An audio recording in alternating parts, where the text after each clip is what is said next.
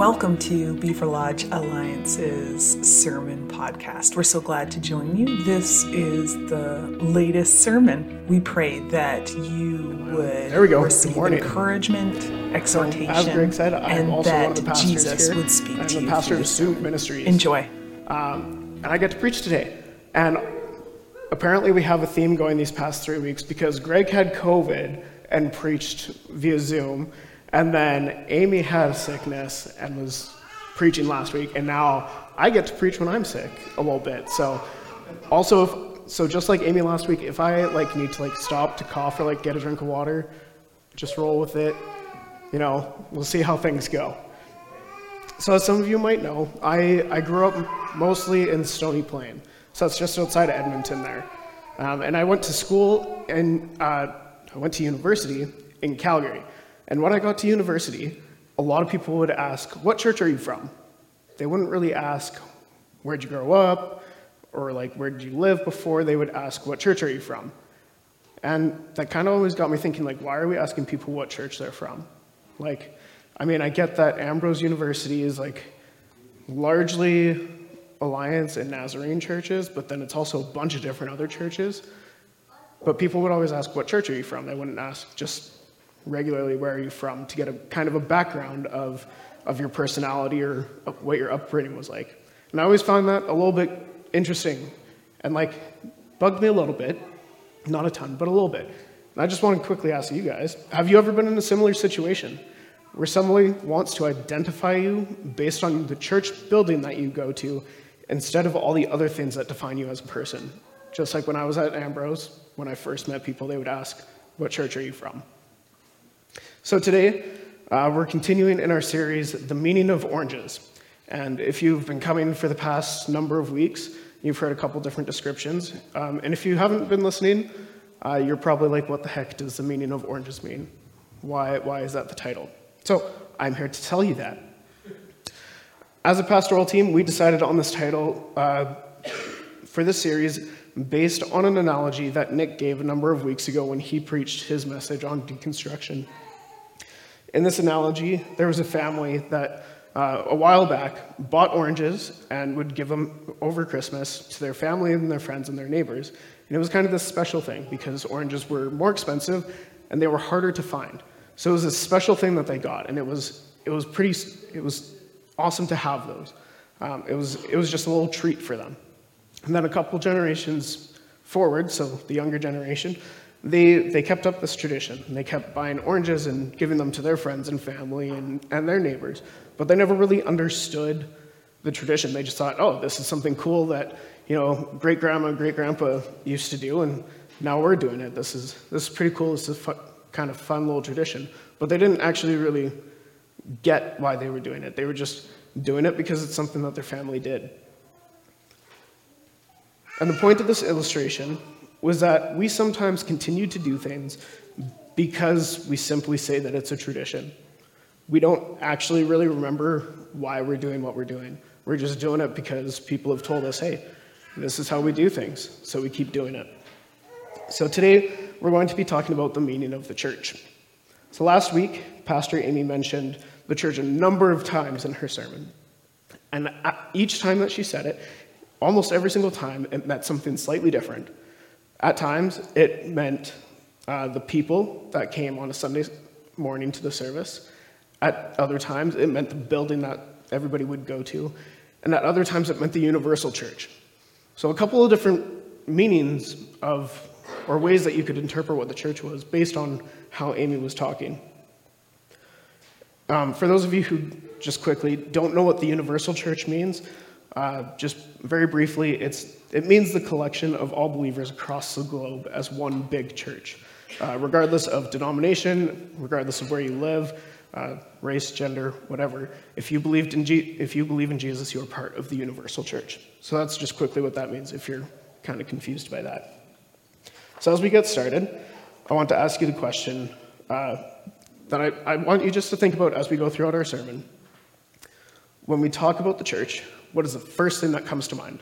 When I say the word church, what is the first thing that comes to your mind? The first mention of the word church is in Matthew 16. So this section of Matthew starts off with Jesus and his disciple talking with his disciples, and Jesus giving them a, a warning to not be like the Sadducees or the Pharisees. And he gives two main reasons as to why he doesn't want his disciples to be like them. The first is because they're hypocrites. They don't follow what they're telling people what to follow. The second is because both of these people groups lacked faith. Jesus didn't want to see his people fall down this road. Jesus didn't want to see his disciples become uh, hypocrites or lack their own faith. Um, so that is the beginning of our passage, and then we get uh, to our section in Matthew 16, verses 13 to 18. So if you have a Bible, I'd invite you to flip there. If not, it will also be up on the screens. So it says, When Jesus came to the region of Caesarea Philippi, he asked his disciples, Who do people say the Son of Man is? They replied, Some say John the Baptist, others say Elijah, and still others Jeremiah or one of the prophets. But what about you? He asked. Who do you say I am? Simon Peter answered, You are the Christ, the Son of the living God. Jesus replied, Blessed are you, Simon of Jonah, for this was not re- revealed to you by man, but by my Father in heaven. And I tell you that you are Peter, and on this rock I will build my church, and the gates of Hades will not overcome it. So the word church here uh, is a Greek word, ecclesia. And that word, directly translated, if you were to take just the word ecclesia and translate it, it directly means those that are called out. So the word church doesn't refer to a building, but the people who are in that building, the true believers. A church building is simply a practical necessity for believers to have a place to meet, to hear the word of God from a teacher, to pray together, to love one another, to sing, and to have Christian fellowship. And this building can look very differently depending on your context. For us, it's this building that we're in right now. For other people, it's a house church where they literally just meet, in somebody's living room. Other churches are absolutely ginormous, like First Alliance in Calgary, where it, it's literally like a shopping mall. But that's just a building. God calls people by his Spirit and when we respond, we become believers in Jesus, and then we automatically become a member of his church. In, in today's society, there are sometimes many requirements to become a member of man's church, but there's only one requirement to becoming a member of God's church the true confession that Jesus is the Christ, the Son of the living God. So, just a side note here I'm not saying that it's a bad thing to have requirements to become a member within a church. Churches do have people specifically called members. That doesn't mean every single person who goes there. Um, I'm not saying that it's a bad thing to have that. There are reasons to have a member, there are reasons to have requirements to become a member. I'm not saying that's a bad thing. Um, it's just that you don't have to be a member of, of a specific church to be a member of God's family. So that's just a quick little note there. With man's church, the building itself is often called the church. For example, if you were to drive around town, you would see signs out for buildings that say Methodist Church or Presbyterian Church or Baptist Church or United Church or our sign outside that says uh, the Alliance Church.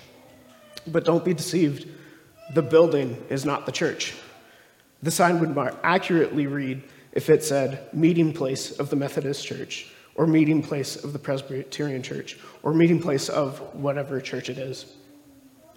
The building may be a place for the church, but the building itself is not and cannot be the church, because ecclesia means those who have been called.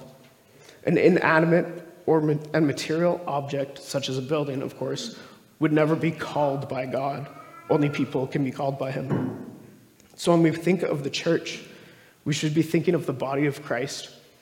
And when we talk about the building, I would challenge everyone to start saying the church building, not just the church, the church building.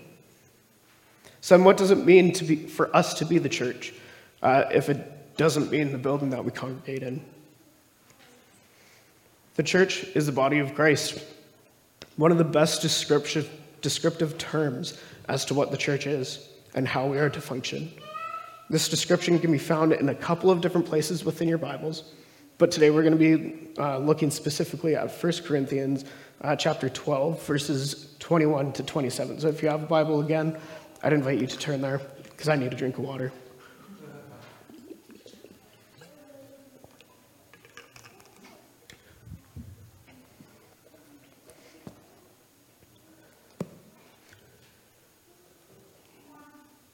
So it says, The body is a unit, though it is made up of many parts, and though its parts are many, they form one body.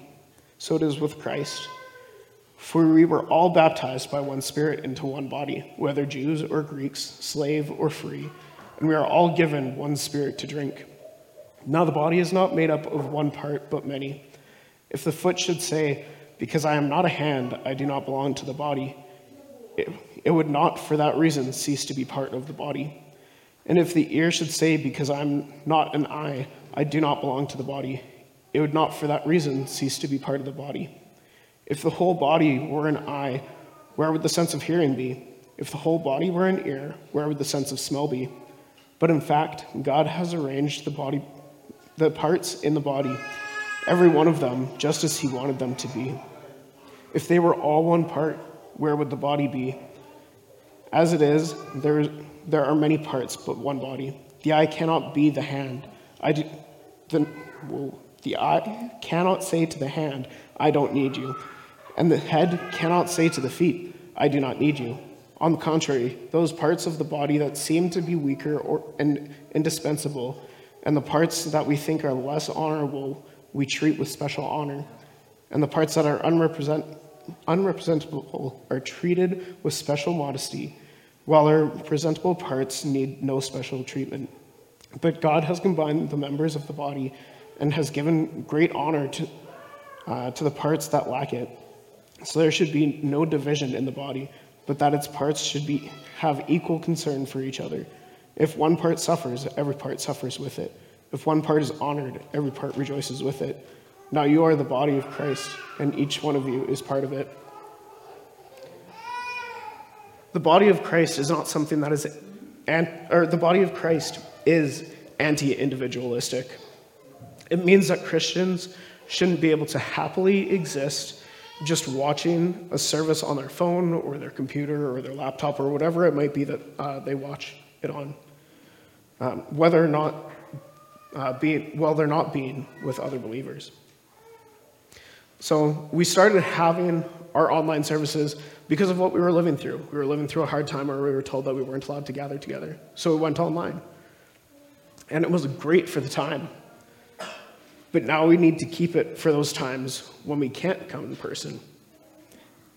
At times, being at home and watching a live stream of church, uh, of a church service, is going to be something that we need. There's going to be times when we can't make it in person because we're sick or a family member is sick, or for those of you who have little kids who can't just can't get them out the door in the morning. Those are all good reasons to not be here in person. But watching Sunday service online isn't something that should be done long term. The called out ones are the ones that are gathering together. Being online is okay for a short time, but we can't neglect gathering together in person.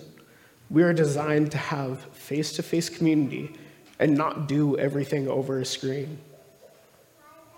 I do want to say that if you're watching our live stream and if you have a group gathering in your, in your home or you're at somebody else's home, that is awesome.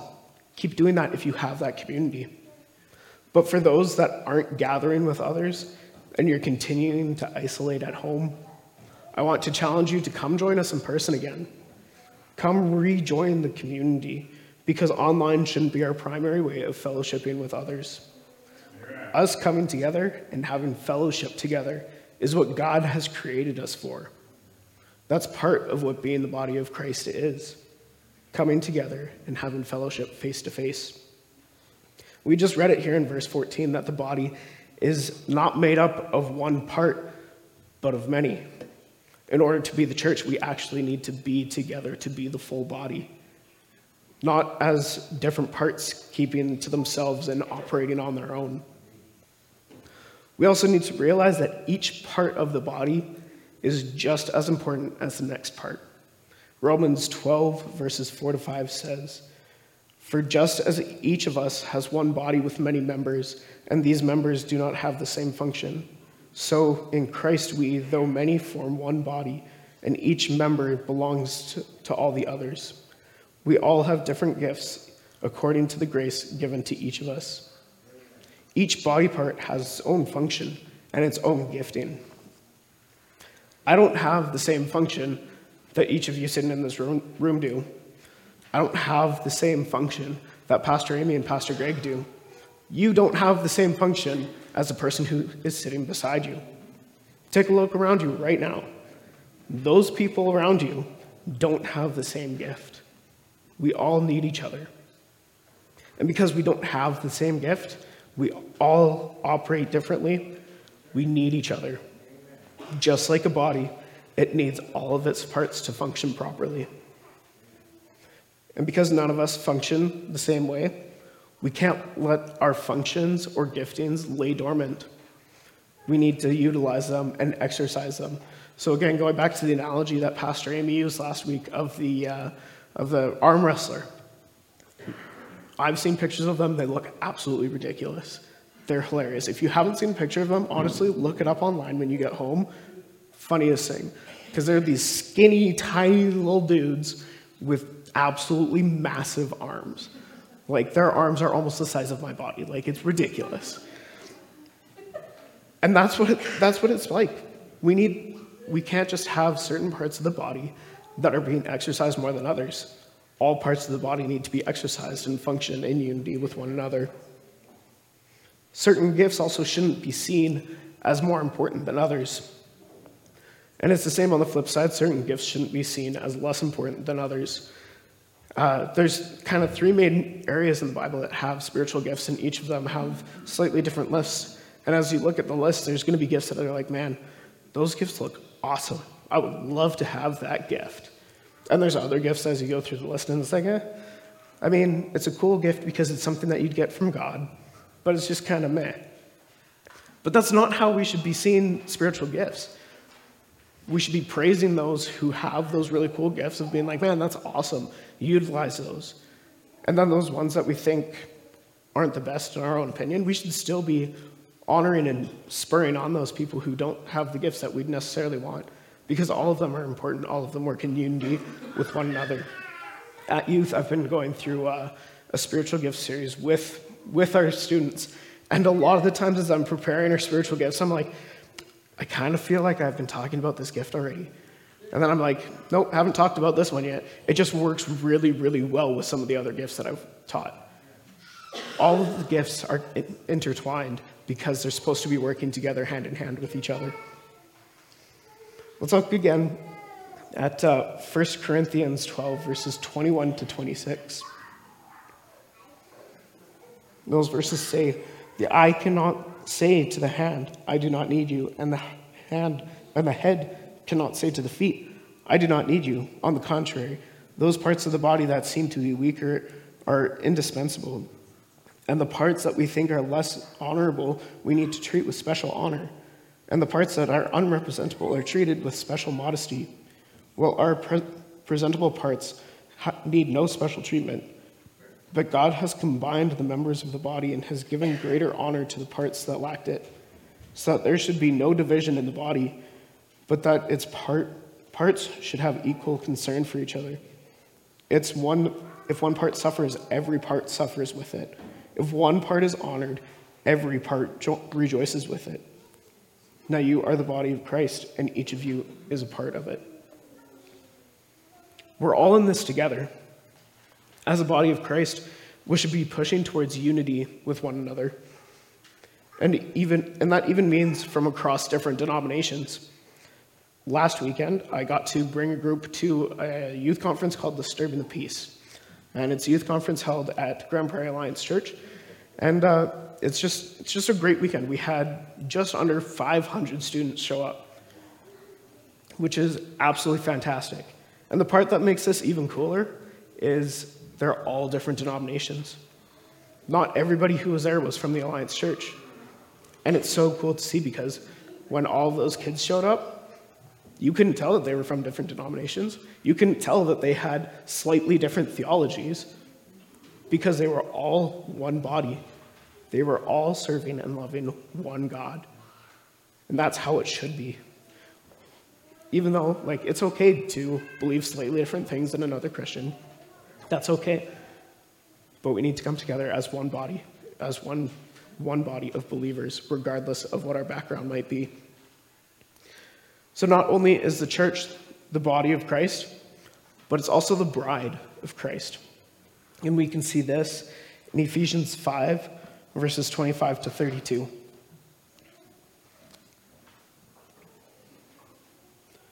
So it says, Husbands, love your wives just as Christ loved the church and gave himself for her, to make her holy, cleansing her with the washing with the water through, through the words, and to present her to, to himself as a radiant church, without stain or wrinkle or any other blemish, but holy and blameless.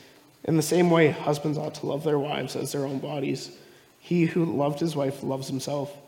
After all, no one ever hates his own body but feeds and cares for it, just as Christ does the church. For we are members of the body. For this reason, a man will leave his father and his mother and be united with his wife, and the two will become one flesh. This is profound mystery, but I am talking about Christ and his church. Based on this passage, we see two main characteristics of the church as a bride. The first is that church, the church, is beloved by God. Just as a groom loves his bride, God adores his church. He doesn't say this through his words, though. He shows it to us through his actions. He died on the cross for us. Romans 5 8 says, But God demonstrates his own love for us in this while we were still sinners, Christ died for us. Just like a husband acts, God's actions towards the church are always full of love. God promises that we're never alone. He has our back. He will always provide for us, and that He will protect us. The second thing that, uh, that Ephesians shows us is that the church is radiantly beautiful. Just like a glowing bride dressed in a white gown on her wedding day, the church is portrayed in the Bible as washed and splendidly pure because of the work of Christ. Through, though the church is made up of sinful people, redemption is a powerful, restorative focus that also looks forward to glory when everything wrong will be made right. When God sees his church, he sees her made whole and holy, glorious and graciously freed from the stains of sin and shining in the light of his love. And just as he's demonstrated in the Old Testament through the prophets who portrayed, who portrayed God's people as a straying wife with an ever faithful husband, we can rejoice that God delights to cleanse his bride in an ongoing way when she stumbles. If we confess our sins, he is faithful and just to forgive us our sins and to cleanse us from our unrighteousness. That's 1 John 1 9. So, why is it important to remember the meaning of the church? Well, one reason that it's good to remember the meaning of the church is because there's going to be times where it's super easy to attend a Sunday service and then later on get mad at the church because it does or doesn't do something.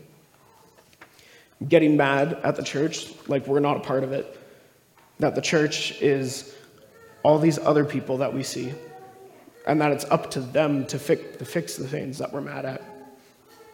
But when we remember that, the, that we are the church, everyone in this room is the church, we can then realize that we can actually make the change. If we don't like the certain way that things are operating, we can actually voice that. We can bring that to others. Because we're the church, because we are the body of Christ, we can bring those things forward. I have a friend, and in my last year of university, she was always like, Man, I don't like the way that the church is doing this. I don't like the way that the church is handling their funds. I don't like all of these things. And each time I was like, What do you mean by the church? And she was always like, Oh, like the organization, like the people who run the church. And I was like, Well, that's not the church. You, you are the church. The people who run the church is Jesus. Like, pe- if you're getting mad at the way that the church is run, say something about it. Don't just sit there and get mad because you are the church. You have a right to say things. It's a, like you can come to pastors and say things when you're mad. Might not always mean that things are going to change, but we'll be able to walk things through with you. When we realize that all of us are part of the body, that you yourself and myself are actually part of the body, it's actually a lot less difficult to get mad at the church because that also means that you have to be mad at yourself for what you're doing. It's also a good reminder who the church is when we're interacting with others. When we approach a conversation with somebody, the conversation will always, always be more appealing when we remember that we're all part of the same body and that we're all part of the same family, rather than different people coming from two different backgrounds, two different families, having a random conversation. It will always be more appealing when you realize we're all part of the same family and one body. So, as we move into our closing song, I want to leave you guys with this question How are you being the church? Those here in person and those who are joining us online, what are you doing to be the church? And what are some of the next steps that you're taking to continue to be the active body of Christ within our community? The worship team is going to lead us in a closing song, and then I'm going to be back to give us our benediction.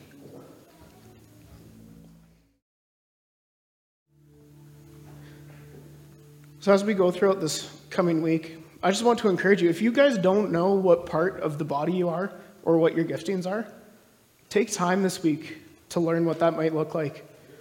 Take time to pray about it, ask God, and take time to be with other believers. Gather with them and ask them, hey, what do you think my role is here? And for those of you who do know what your role is, who do know what your gifting is, lean into that. God gave that to you for a purpose. You'll thrive when you work through those sins. So continue to push into those. So go in peace to love and serve the Lord this week. You are dismissed. Thank you for listening to our podcast today. If you'd like more information about us or find out ways to contact us, visit our website at www.beaverlodgealliancechurch.com. We pray today that you would experience the love, presence, and power of Jesus Christ and then make him known.